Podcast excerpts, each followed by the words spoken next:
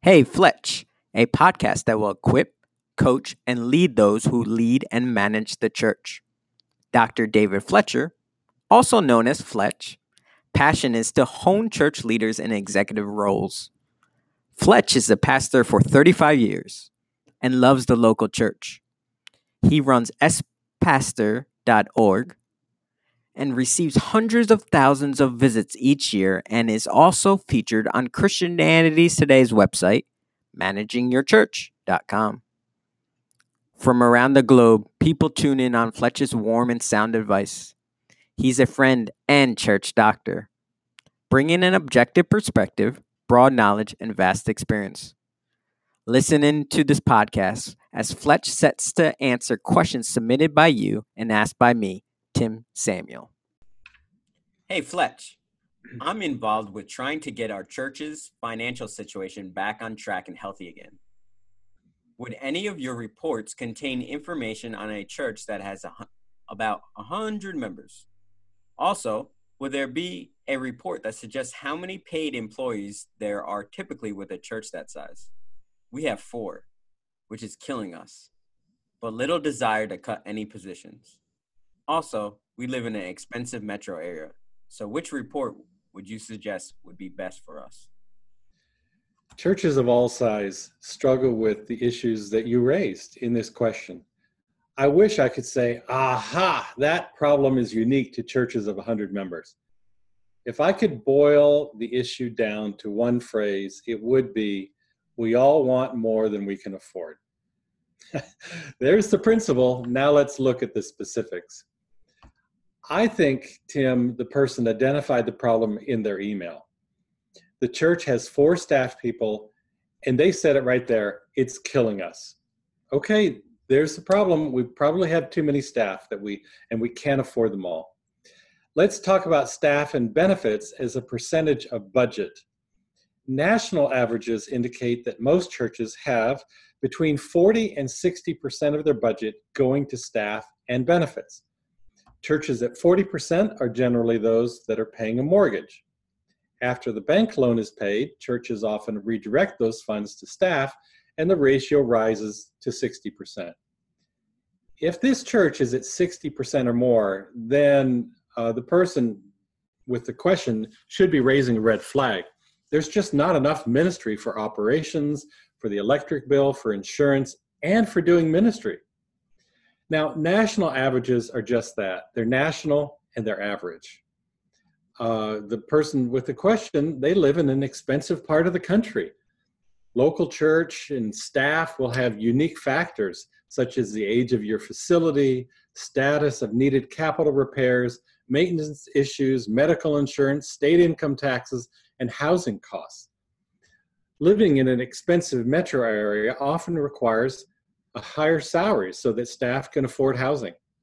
Medical insurance has risen uh, considerably in the last decade, further impacting budgets. You need to weigh the national averages with the unique factors of your local church. Now, how do you know if your church budget is unhealthy?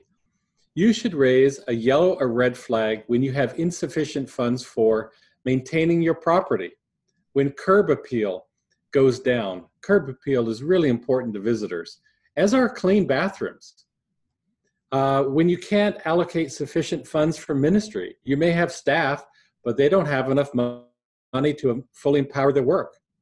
When you can't support outreach into the community in the world, you know, a generous church, even like the poor Macedonians in Second Corinthians 8 1 through 2, they have funds to give. You know, Paul said this now we make known to you, brothers and sisters, the grace of God given to the churches of Macedonia, that during the severe ordeal of suffering, their abundant joy and their extreme poverty have overflowed in the wealth of their generosity. That's how the Net Bible translates that. Another sign that your budget is in trouble is when you can't save for a new roof, for a new soundboard, or microphones.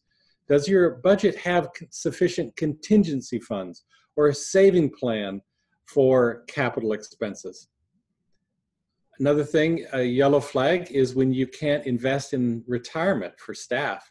I hear so many stories about pastors who can't afford to retire because they and their churches didn't plan for the future. When staff costs are too high, these items are the first things that are cut from a budget. Your church budget, along with the income and expense report, will give you all the hard data you need to analyze these issues. Thanks for tuning in. You got a question for Fletch?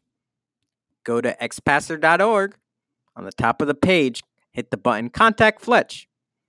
He'll be sure to give you a response. And hey, your question might end up on the next podcast. Hey, Fletch. Can you point me to resources boards may use for setting up a system to evaluate the senior pastor? Well, I'm going to assume that this question came from a board member. You know, I, I really never know for certain. I doubt it's from a subordinate to the senior pastor. The best place to start when considering a review of any staff member is their job description. Um, unfortunately, this may beg the question as often staff have out of date job descriptions.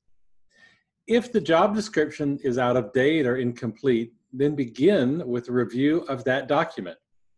The job description for a pastor and subsequent review is harder than it sounds. Consider some of the issues. What are we calling our senior pastor to do? Are they a manager, a leader, a CEO, a shepherd, a preacher, evangelist, hospital chaplain, and congregational chief caregiver? In those eight areas, there are many full time jobs. Each church must carefully weigh what they expect the senior pastor to do. Then, when you know what you want the senior pastor to do, you can then uh, consider how to measure that work. Some churches measure success by nickels and noses, which is people in the pews and more money in the coffers. Some churches measure success by spiritual growth and development in the congregation.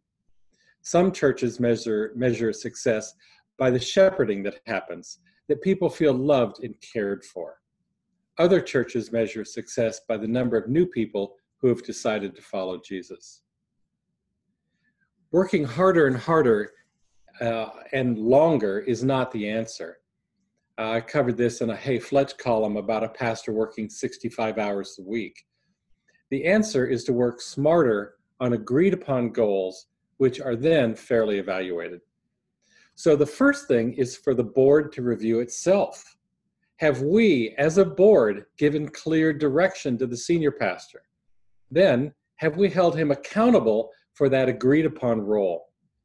If the job description's current and well represents the role, then evaluate the senior pastor based on that. You can find some review forms on xpastor for senior leadership from Mountain Springs Church. Just do a search on xpastor for Mountain Springs Church in Colorado Springs, Colorado. They were gracious enough to share those with us. These give another picture of talking with staff about personal and spiritual issues, as well as work performance. We also have two class sessions on reviews in xpastor's online course, Operations 101. Dan Reiland leads, leads class 11 and Paul Utnage in class 5. So start with the job description, get some agreed upon uh, measurements, and then you can measure what the person is really doing.